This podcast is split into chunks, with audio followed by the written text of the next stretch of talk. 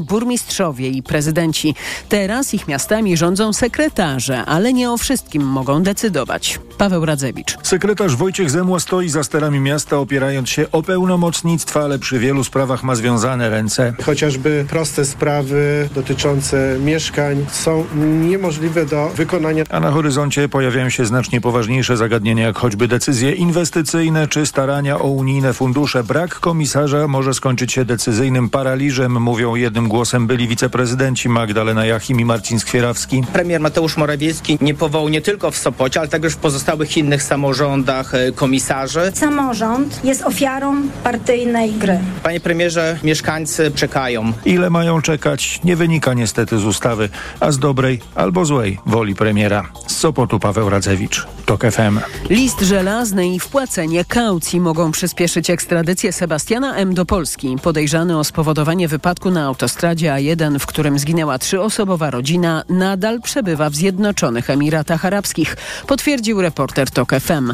Za tydzień Sąd Okręgowy w Piotrkowie Trybunalskim zajmie się wnioskiem o tak zwany list żelazny. Szymon Kępka. Ewentualne wydanie listu żelaznego, a więc zapewnienia, że Sebastian M. będzie na wolności do czasu ukończenia procesu i do tego wpłacenie kaucji miałoby, zdaniem obrońcy Sebastiana M., mecenasa Bartosza Tiutiunika, spowodować, że podejrzany szybciej pojawi się w Polsce.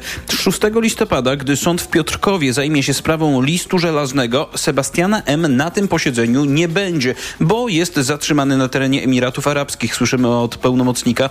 W sprawie ekstradycji milczy Ministerstwo Sprawiedliwości, podobnie pośredniczący MSZ. Pełnomocnik Sebastiana M. twierdzi, że jego klient chce sprawiedliwego procesu, w którym minister sprawiedliwości Zbigniew Ziobro nie będzie wpływał na decyzję sądu, podobnie jak część opinii publicznej. Szymon Kępka, TOK FM. Minister Zbigniew Ziobro kilka tygodni temu stwierdził, że możliwa jest zmiana kwalifikacji czynu, tak by Sebastian M. odpowiadał nie za wypadek ze skutkiem śmiertelnym, a za zabójstwo. W tej sprawie ma działać prokuratura.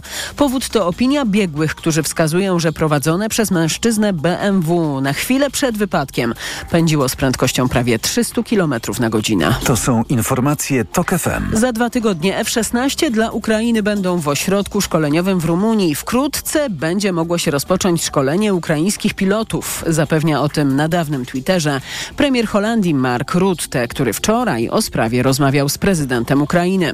Holandia w dalszym ciągu wspiera Ukrainę w walce z trwającą rosyjską agresją. Straszna sytuacja w Izraelu i Gazie nie odwraca od tego naszej uwagi, przekonuje szef rządu Niderlandów. Yad Vashem krytykuje ambasadora Izraela w ONZ, który podczas wystąpienia w Radzie Bezpieczeństwa przypiął sobie żółtą gwiazdę Dawida. Instytut Pamięci Męczenników i Bohaterów Holokaustu wezwał Gilada Erdana, by zamiast tego nosił flagę Izraela. Więcej na ten temat Tomasz Orchowski. Według dyrektora Yad Vashem noszenie żółtej gwiazdy hańbi ofiary Holokaustu i państwo Izrael. Dani Dajan podkreśla, że jest to symbol bezradności narodu żydowskiego, a teraz Żydzi mają własne państwo i silną armię. Będziemy nosić gwiazdę, dopóki nie potępicie okrucieństw Hamasu i nie zażądacie uwolnienia zakładników. Chodzimy z nią jako symbolem dumy, przypomnieniem, że przysięgaliśmy walczyć, by się bronić. Mówił ambasador Izraela Gilad Erdan do Rady Bezpieczeństwa. 15 członków tego podzielonego ONZ-owskiego organu nie przyjęło ani jednej rezolucji w sprawie trwającego od ponad trzech tygodni konfliktu. Tomasz Rchowski, TOK FM. Kolejne informacje o 12.20. Pogoda. Przed nami pochmurne i deszczowe popołudnie, choć z przejaśnieniami. Na termometrach dziś od 13 stopni nad morzem i w Zielonej Górze do 18 w Łodzi. Radio TOK FM. Pierwsze radio informacyjne. A teraz na poważnie. 7 po 12. Mikołaj Lizut, kłaniam się Państwu. Gościem dzisiejszego programu jest Grzegorz Schetyna, senator elekt Koalicji Obywatelskiej, były marszałek Sejmu, były minister spraw zagranicznych. Kłaniam się, dzień dobry. Dzień dobry, kłaniam się Państwu. Y Proszę Państwa, 15 października zaczęła się w Polsce nowa epoka. Wraz ze słuchaczami Radia Tok FM szukamy nazwy tej epoki, a tym samym nazwy nowego cyklu w programie A teraz na poważnie. Pierwsze propozycje od naszych słuchaczy, jak nazwać to, co niedługo znajdzie się w podręcznikach historii. Pan Piotr pisze i te propozycje są, można powiedzieć, dosyć krotochwilne. Pisklęcie, odkaczenie, rozpiska, pizwolenie, e, powrót z Pislandii. Z kolei pan Jacek e, proponuje nazwę bardziej poetycką, czas odmłodzenia albo przebudzenia narodowego. Pan Jarosław, e, epoka po wielkiej smucie, czas po pisowskiej smucie, a dla audycji żyjemy. Podoba mi się. Pani Anna z kolei jej propozycje odmrożenie, odzyskanie, kooperacja ku Europie, normalizacja, serdeczność, odnowa, wspólnota bez odwetu. Z tym ostatnim e, no to nie wiem właśnie, e, jak będzie, panie senatorze. E, pan jest historykiem, więc też ma pan szansę tutaj znaleźć się na kartach historii i zaproponować swoją nazwę tej epoki. No, ciekawe. Rzeczywiście wszystkie te propozycje interesujące i, i pokazują taką głęboką emocję, która stoi za, za za tymi pomysłami. Ja myślę, że tak pomyślałem na, na, na roboczo. Przyzwoitość i normalność, PIN. E, może to będzie taki czas. Tak bardzo, bardzo byśmy chcieli, żeby tak było. Ciekawa propozycja, notujemy. Ale dzisiaj e, w ramach tej nowej epoki, która e, zaczęła się 15 października, chciałbym, żebyśmy porozmawiali o Instytucie Pamięci Narodowej. Zlikwidować czy zreformować. Jako się rzekło, jest pan historykiem. przypomnijmy, że IPN został powołany i działa tak realnie od 2000 roku. E, czyli to już 23 lata. Jak pan ocenia działalność IPN-u? Oj, du, dużo by o tym e, mówić, bo ona, ona miała swoje takie różne fazy, tak bym powiedział. Pamiętam ten pomysł na IPN, na Instytut Pamięci Narodowej, na lustrację. Pamiętam ile emocji w latach 90., kiedy e, towarzyszyło polskiej polityce. Wszyscy to pamiętamy. I pamiętam ten pomysł właśnie, żeby IPN był takim miejscem, który spokojnie analizuje e, naszą historię, daje gwarancję e, uczciwej ilustracji, a jednocześnie prowadzi edukację, działania badawcze. Jest prawdziwym instytutem, który wtedy chcieliśmy wzorować na Instytucie Gałka, który w Niemczech przeprowadzał, przeprowadzał Niemcy po zjednoczeniu w nową polityczną i, i, i też e, historyczną rzeczywistość. Ale jak pan pamięta, największe emocje budził pion prokuratorski w IPN-ie. I ciągle tak jest chyba, prawda, że, że on jest, e, on wywołuje najwięcej, najwięcej emocji. No właśnie, bo chodzi o to, czy Instytut Historyczny ma prawo do sądzenia ludzi. E, do prowadzenia czy do oskarżania ludzi. Właśnie, prowadzenia postępowań, stawiania wniosków, czy budowanie aktów oskarżenia. E, przypomnę, no musimy to powiedzieć, że jednak e, IPN e, miał różne fazy pracy i realizacji zapisów ustawowych. Też różne kwestie łączyły się z akcentami, które były tam stawiane. Ja pamiętam, że wybór prezesa IPN-u też był wspólnym ustaleniem PiSu, posłów klubów parlamentarnych PiSu i Platformy swojego czasu. Kiedyś IPN był e, emanacją współpracy e, Prawa i Sprawiedliwości i Platformy Obywatelskiej. To wiem, że to brzmi dzisiaj e, zupełnie nie, nierealnie, ale przecież pamięta pan redaktor, przecież tak było. Potem IPN jednak bardzo mocno wpisał się w rzeczywistość polityczną, w, polityczną, walkę polityczną, w niszczenie autorytetów ludzi. Ten, przecież ta historia z Lechem Wałęsą była symbolem aktywności PiSu i realizacją politycznych zleceń, więc dlatego tak bardzo twardo wtedy stawaliśmy e, w obronie Lecha Wałęsy, w obronie symboli historii, ale e, także mówiliśmy bardzo twardo, że po prostu IPN nie może działać na zlecenie partyjne czy zlecenie polityczne. No ale jak się przed tym ustrzec? Pan przede wszystkim zrobić taką fotografię rzeczywistości, zrobić bilans otwarcia, bo IPN dzisiaj jest zupełnie inny niż E, niż ten na początku. Ma inne zadania, też wiele rzeczy w ciągu tych 23 lat się zmieniło. Jesteśmy w innej Polsce, znaczy są inne wyzwania, inne problemy. Budżet jest ogromny tej instytucji, przecież to jest prawie pół miliarda z tego, co, co, co, co pamiętam. E, inne są akcenty, e, inna praca. Te ostatnie lata są też może nie, nie są tak emocjonalne jak, jak początek tej pierwszej kadencji, czyli ten czas po 2015 roku. Ale uważam, że musi być bilans otwarcia. My musimy mieć wiedzę, e, gdzie dzisiaj jest IPN, jakie są jego, e, jakie sprawy prowadzi, jakie akcenty kładzie, jaki jest plan e, na przyszłość. Powiem tak, bardzo ważne jest kolegium IPN-u. Ono było, nie było w żaden sposób pluralistycznie wybierane. To znaczy IPN stał się zakładnikiem polityki jednej partii, partii rządzącej i to źle ze względu na to, że po prostu nie zajmował się e, wszystkimi sprawami, czy nie realizował zapisów ustawy, a był jednak e, elementem politycznej walki. Więc uważam, że to bardzo dokładnie musimy dzisiaj sfotografować, otworzyć e, ten problem i zbudować bilans otwarcia i wtedy podjąć decyzję odnośnie przyszłości e, IPN-u, pamiętając, że większość parlamentarną będą, będzie stanowić koalicja złożona z trzech politycznych ugrupowań, no tak właśnie. naprawdę z czterech partii. A no właśnie. I Lewica domaga się likwidacji IPN-u. No tak przynajmniej jasno wyartykułował to Włodzimierz Czarzasty. Ja myślę, że to może być trudne, jeśli chodzi o resztę koalicji. E, tak, wydaje mi się, że, że będzie to trudne, szczególnie, że e, też mówiliśmy o tym, ja mówiłem o tym w 2016-2017 roku, reagując na taką właśnie upartyjnienie CBA, wtedy IPN-u. Mówiliśmy bardzo twardo o IPN-ie. Dzisiaj trzeba, tak jak powie, powiedziałem, trzeba zbudować wspólną politykę całej koalicji do, do, do IPN-u. E, trzeba wiedzieć, co można zrobić, jakie są ograniczenia ustawowe. E, i, i co, co musi być zrobione, znaczy jakie działania muszą być wyegzekwowane przez koalicję, żeby IPN dał gwarancję realizacji działań e, zapisów ustawy. Wydaje mi się, że, że jest to możliwe. Znaczy chciałbym tak powiedzieć, że jest to możliwe, ale on musi być w sposób pluralistyczny zarządzany.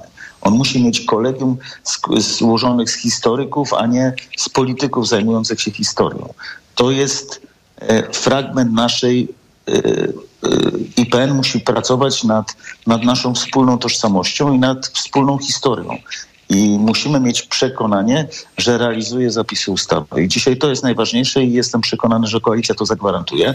To nie będzie, nie będzie łatwa rozmowa o przyszłości IPN-u, bo widzę już dzisiaj i słyszę i czytam, w jaki sposób ci, którzy są beneficjentami funkcjonowania IPN-u, dzisiaj robią z tego taką oblężoną twierdzę, tak, że oni są tutaj za obroną prawdy, za e, dekomunizacją, za prawdziwą historią, za odkrywaniem tego wszystkiego, co jest najważniejsze, a zewnętrzne polityczne wpływy chcą im to zabrać. To tak nie jest i nie będzie.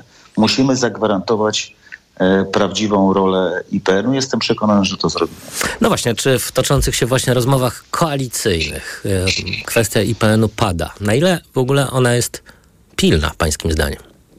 Ona nie jest, e, pilna będzie w kontekście budżetu przyszłego, przyszłego roku, bo jest pytanie o, o w ogóle o, o, ten budżet, o, o to, co musimy, będziemy musieli zrobić żeby ten budżet znowelizować, czy znaczy wprowadzić takie poprawki, które zrealizują też oczekiwania wyborców, ale też będą elementem e, realizacji naszych obietnic, zobowiązań wyborczych. To jest oczywiste.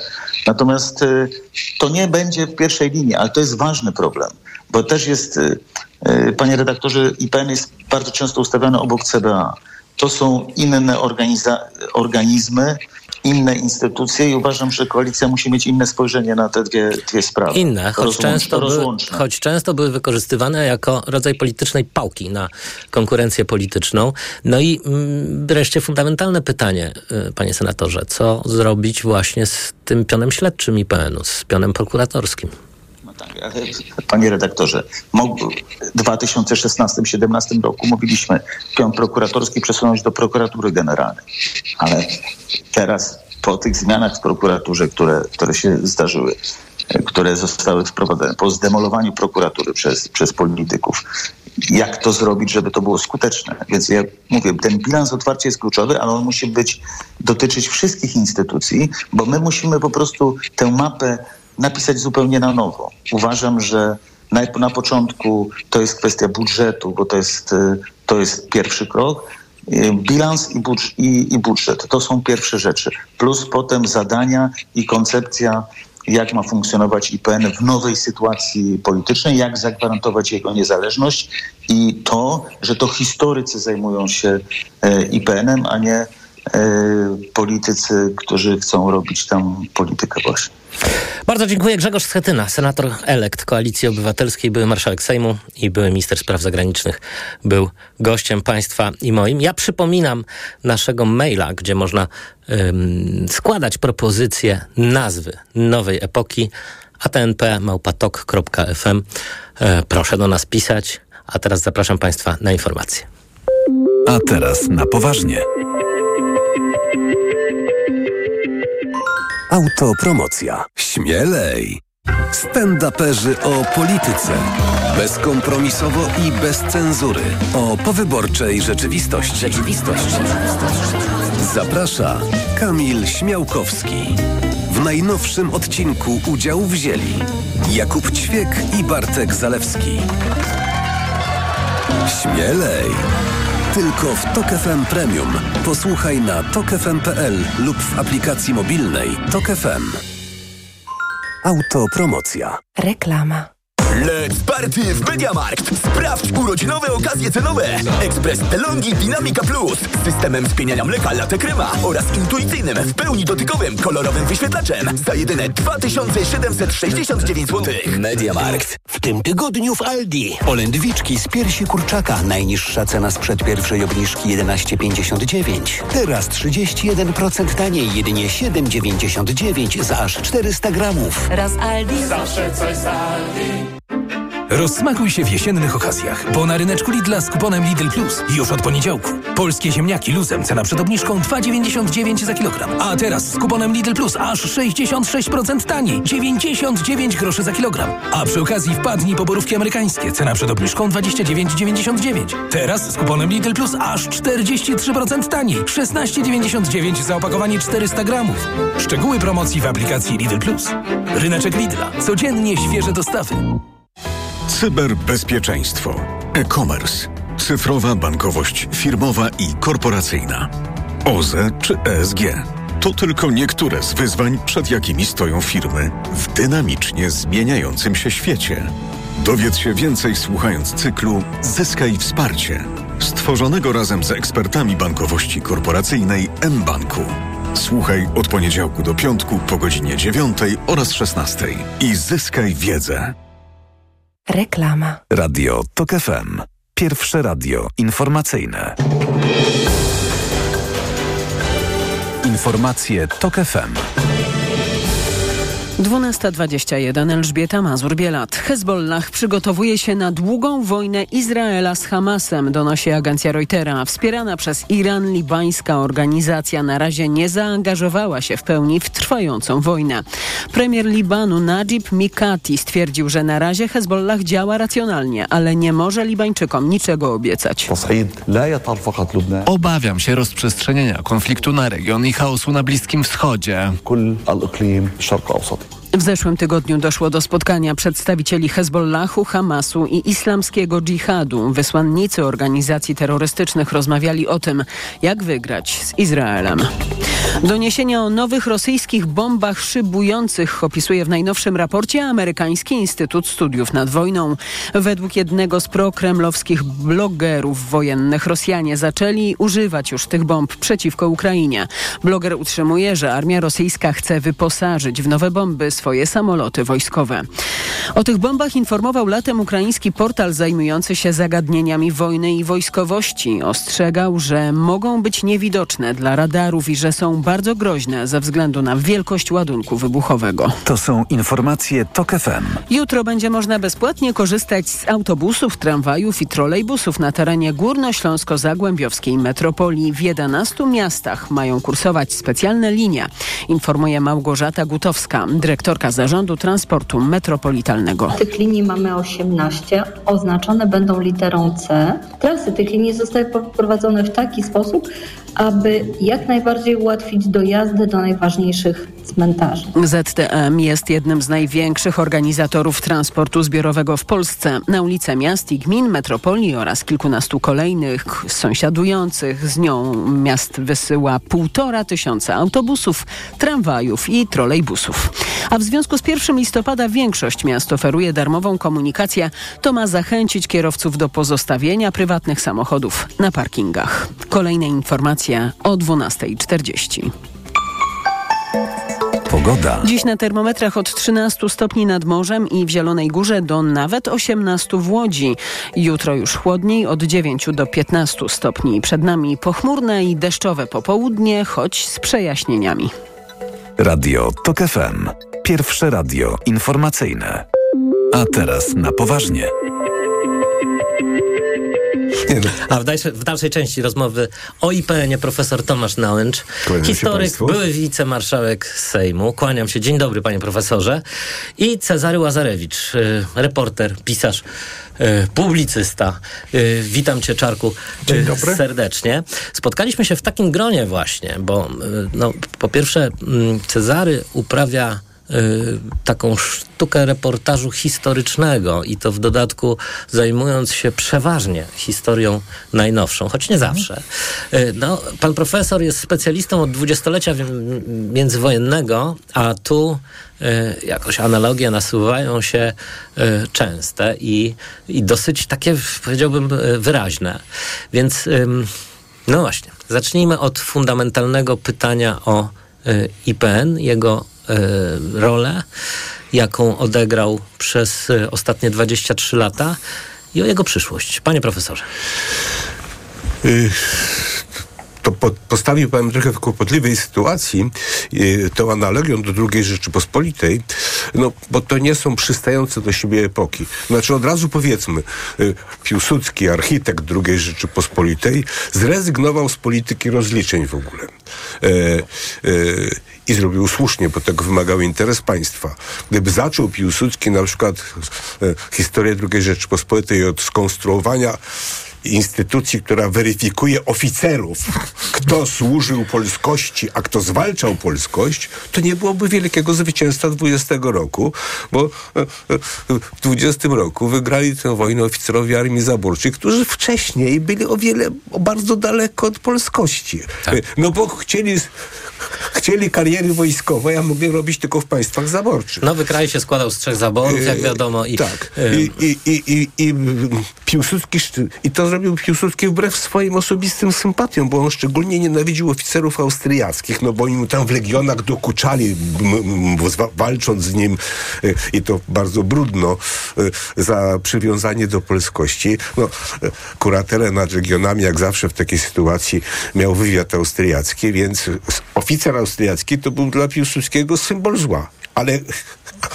komu powierzył e, organizację wywiadu wojskowego e, swoim młodym, zaufanym legionistom, ale, ale oni się dopiero uczyli sztuki i oficerom wywiadu austriackiego. O, dzięki temu między innymi możliwe stało się rozpracowanie tego radiowywiadu sowieckiego. Także analogii nie ma, ale też nie ma analogii historycznej, bo jednak komunizm trwał w Polsce o wiele dłużej e, e, niż e, ta końcówka zaborów. A już nie chcę do tej analogii wracać. A poza tym no, to był system totalitarny, który gruntownie mielił społeczeństwo. Trzeba coś z tym było zrobić.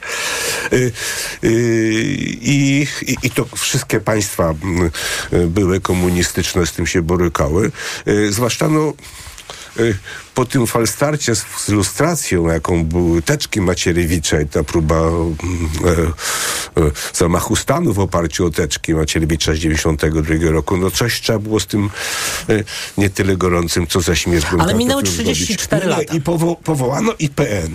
Y, I uważam, że wtedy ta instytucja była potrzebna, ale przypomnijmy, jej główną misją było uporanie się z tym dziedzictwem y, ubeckim PRL-u, z tymi aktami. Y, y, wiele było kontrowersji. No właśnie, nie miał pan takiego przykład oporu, było- nie miał pan takiego oporu, że refleksją powiem. historyczną zajmuje się prokurator? Tylko jedno zdanie powiem. Dla mnie na przykład nieporozumieniem była nazwa. Instytut Pamięci Narodowej. Instytucja, którą powołano do strzeżenia tych ubeckich akt. No, nazwano Instytut Pamięci Narodowej. Tak jakby pamięć narodowa była nie w historii Solidarności, nie w tym pięknym, pozytywnym dziedzictwie, tylko w tych aktach ubeckich. Ale jeśli, ale ta misja się wyczerpała. To znaczy dzisiaj mamy 34 lata. Dzisiaj do polityki wchodzą mi i zaczynają dominować mi ludzie, którzy w ogóle na pytanie o, o lustrację wybuchają śmiechem, bo to dla nich jest już archeologia polityczna. I moim zdaniem e, e, jest najwyższy czas, żeby tą instytucję zlikwidować, a te pozostałości tych sprawdzeń agenturalnych e, przeznaczyć wyspecjalizowanemu pionowi archiwalnemu w archiwach państwowych, a też moim zdaniem warto tę instytucję zlikwidować, bo ona sobie w międzyczasie uzurpowała, zwłaszcza po 2005 roku, e, e, różne kompetencje e, i moim zdaniem no, zaśmieciła swoją aktywnością te dziedziny życia państwowego, które powinny normalnie być kultywowane i te sprawy załatwiać, ale to nie chcę za długo na początek mówić. Cezary Łazarewicz, autor y, takich książek reporterskich jak Historia Grzegorza Przemyka czy Historia y, Stanisława Pijasa. Y, no, y, ty korzystasz, Czarku, z zasobów IPN-u, bo nie sposób w twojej materii nie, ale ciekaw jestem twojego poglądu na temat y, funkcjonowania Instytutu i jego ewentualnej przyszłości. Wiesz co, to jest tak. Mamy, e, bo jak mówimy Instytut Pamięci Narodowej, to ja korzystam z najlepszego archiwum i z, z, chyba z największego zasobu, który jest dostępny, świetnie opracowany i to jest ta część archiwalna IPN-u, która funkcjonuje świetnie. Ja od lat współpracuję z tą samą osobą, która mi pomaga znajdować dokumenty i nie wyobrażam sobie, gdybym miał przestać z tego korzystać. Zresztą nasza wiedza wzboga- wzbogaciła się niewspółmiernie. e, Ale to o- może być część archiwów państwowych. no tak, ale ja, ale tu nie ma sprzeczności. Teraz jest jeszcze pion e, e, e, prokuratorski, który według mnie e, no, dzisiaj jest tam pion, nie ma specjalnie się czym zajmować, ponieważ tak, ci e, lustracja Jest przebrzmiała. to nawet nie przebrzmiała. Jak Poza się- oczywiście polowaniami na Wałęsę, no, Ale są wiesz co, takie nie, ale e, ewenementy. No, ale Wałęsa ma 80 lat, no Ale- ludzie. Mikołaj, ty też już młody nie jesteś. Jak ja mówię, No jak ja mówię swoim dzieciom agent, to oni pytają się, czy to dobrze, czy to źle. Oni nie rozumieją tej całej pisowskiej em, Mhm. hejterki, ponieważ oni nie rozumieją PRL-u, a IPN nie pozwala im tego zrozumieć. Ale e, Instytut Pamięci Narodowej, ten wydział e, prokuratorski, to także śledztwo wobec e, takich niezakończonych spraw jak Pyjas. Tylko, że oni nic nie ustalają. I to jest, wiesz co, mnie najbardziej w IPN-ie przeszkadza ta część e, edukacyjna i, e, i badawcza. Bo to jest najczęściej, e, ona jest, stała się ekspozyturą e, pisowskiej wizji świata. I ta pisowska wizja świata jest dzisiaj realizowana przez skrajnie prawicowych polityków, a często, przepraszam, historyków, a często trudno ich odróżnić od e, polityków. To są ludzie związani z, ze skrajnymi organizacjami, ONR, e, o sympatiach e, narodowych. Kiedyś e, profesor Żaryn e, mówił, że e, ten IPN jest świetny, ponieważ mm, prezes IPN-u ówczesny był Piłsudczykiem, a on jako endek ciągle toczyli spory. Tak jakby ten spór dwóch trumien nas obchodził. I to, ty, ja protestuję jako bio, biogra, historyk bi, i autor biografii Piłsudskiego, żeby nazywać prezesów IPN-u Piłsudczykami, no bo to naprawdę to, że ktoś się przyznaje do Piłsudskiego nie znaczy, że jest Piłsudczykiem. Panie profesorze, ale z wypowiedzi Cezarego y, wynika, wydaje mi się, ważne i fundamentalne pytanie o politykę historyczną. Czy w ogóle ym, liberalna demokracja powinna taką politykę prowadzić? Czy w ogóle pan jako y, uczony, mm, ale też były polityk, nie ma pewnego wstrętu do polityki y, historycznej? No bo jednak, polity, jednak historia ma swoją metodę, ma swoją, jest, jest nauką i to chyba niedobrze, gdy staje się ona y, jakąś taką ideologiczną pałką, czy y, wykładem y, służącym do konstruowania Nie, nie, nowego człowieka. Moim zdaniem nie wolno jest mylić historii jako nauki z polityką historyczną. To są dwa różne porządki. No, jak historia zaczyna się zajmować, a czy jak historycy zajm- zaczynają się zajmować polityką historyczną, to jest niebezpieczeństwo dla ich badań naukowych. I jak zaczynamy uznawać politykę historyczną za hi- element hi- historii jako nauki, to jest też nieporozumienie. Historyka, polityka historyczna była od zawsze. Y, no wystarczy popatrzeć y, y, na te inskrypcje przekuwane na, w, w egipskich świątyniach przez faraonów, prawda? I, także, i, I będzie zawsze. Będzie w nowoczesnym państwie, bo jakoś trzeba na przykład historii dzieci uczyć w szkole. A to, jak się dzieci uczy historii w szkole, to jest polityka historyczna. Ona może być dobra i ona może być fatalna. Może trzeba uczyć po prostu historii prawdziwej, psoły zadbane. Ale, ale, ale, panie redaktorze, to, jest naiwność, bo e, e, co to znaczy historii prawdziwej? Mamy dziecku wtłaczać do głowy te grube akademickie podręczniki, zrobić trzeba wybór. E, Podręcznik historii jest tyleż pisany przez historyka, co przez dydaktyka, ale nie, moim zdaniem ja bym nie wiązał IPN-u z polityką historyczną, bo to była taka polityka historyczna w złym wydaniu, niszcząca pewnych ludzi, ale chciałem nawiązać do tego, co mówił pan redaktor. Moim zdaniem, jeśli chodzi o ilustrację, to misja IPN-u się wyczerpała, y, bo to Moim już... zdaniem też. A nawet mam przykłady. I Jeśli... a, ale mamy ustawę, y, chcę uspokoić, nie chcę, byłem wielokrotnie lustrowany, to nie o to chodzi, bo zaraz się podniesie wrzask, tam na prawicy zaprosili komucha na łęcza i, i gardłuje przeciwko IPN-owi. Nie, byłem wielokrotnie, byłem wielokrotnie y, y, lustro, składałem lus- oświadczenie lustracyjne, byłem zwolennikiem tej instytucji, jako wicemarszałek Sejmu broniłem prezesa Kieresa y, i tej instytucji przed atakami Macierewicza i wściekłej prawicy y, za to, że się ośmielili ujawnić prawdę o Jedwabnem, bo i taki epizod był przecież na początku lat 2000. Ale y, o, nie, uważam, że lustracja musi do końca dotrwać, do ostat... aż, ten, aż, o, aż ostatnia osoba w polityce e, metryką jeszcze będzie lustracji zasługiwała, ale to można przenieść spokojnie, właśnie z archiwami. Podzielam opinię pana redaktora. To jest świetne archiwum, tylko panie redaktorze, też miejmy świadomość, dlaczego jest takie świetne.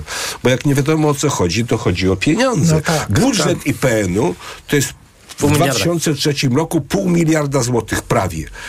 Budżet, jest powiem jako człowiek lewicy, budżet Państwowej Inspekcji Pracy wynosi tyle samo. Budżet NIK-u jest o 200 miliardów niższy niż budżet IPN-u.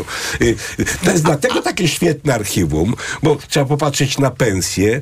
Y, Budżet w- całych archiwów państwowych o wiele większej instytucji, no czuwającej nad, nie nad zasobem y, tych akt ubeckich, tylko nad całym zasobem archiwalnym i w ogóle materialnym historii wielowiekowej Polski jest niższy niż IPN-u. No ale proszę Postawmy tutaj kropkę, Cezary, e, i posłuchajmy informacji Radia Tok FM, po których wrócimy do naszej rozmowy. Ja przypomnę, że gośćmi programu są profesor Tomasz Nałęcz, historyk i były wicemarszałek Sejmu i Cezary Łazarewicz, p- pisarz, reporter. I Wracamy... korzystający e, z archiwów. Tak, można powiedzieć user IPN-u. Wracamy tuż po informacjach. A teraz na poważnie. Autopromocja. Ominęła Cię Twoja ulubiona audycja? Nic straconego. Dołącz do Tok FM Premium i zyskaj nielimitowany dostęp do wszystkich audycji Tok FM, aktualnych i archiwalnych. Słuchaj tego, co lubisz, zawsze gdy masz na to czas i ochotę. Dołącz do Tok FM Premium. Teraz 40% taniej. Szczegóły oferty znajdziesz na tokefm.pl. Autopromocja. Reklama. Wygraj 100 tysięcy złotych lub auto hybrydowe w loterii urodzinowej Allegro Smart. Do wygrania także pół miliona w kartach podarunkowych na zakupy na Allegro. Kupuj, zarejestruj się i wygrywaj od 2 października do 12 listopada tego roku. Szczegóły w regulaminie Allegro. Do soboty w Aldi wkład parafinowy do znicza. Czas palenia około 64 godzin. Najniższa cena z 30 dni przed obniżką 3,99. Teraz tylko 3,19 za sztukę.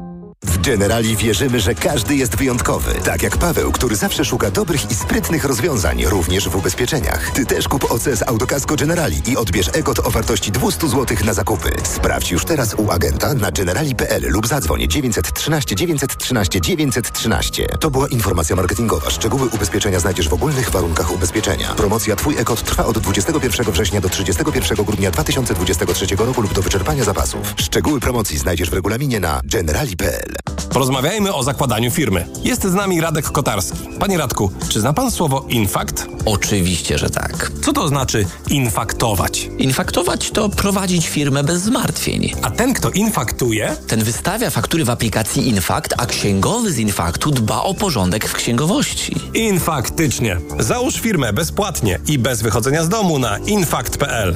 Infakt. Zakładanie firm i księgowość w jednym miejscu. Polecamy. Wodek Markowicz i Radek Kotarski.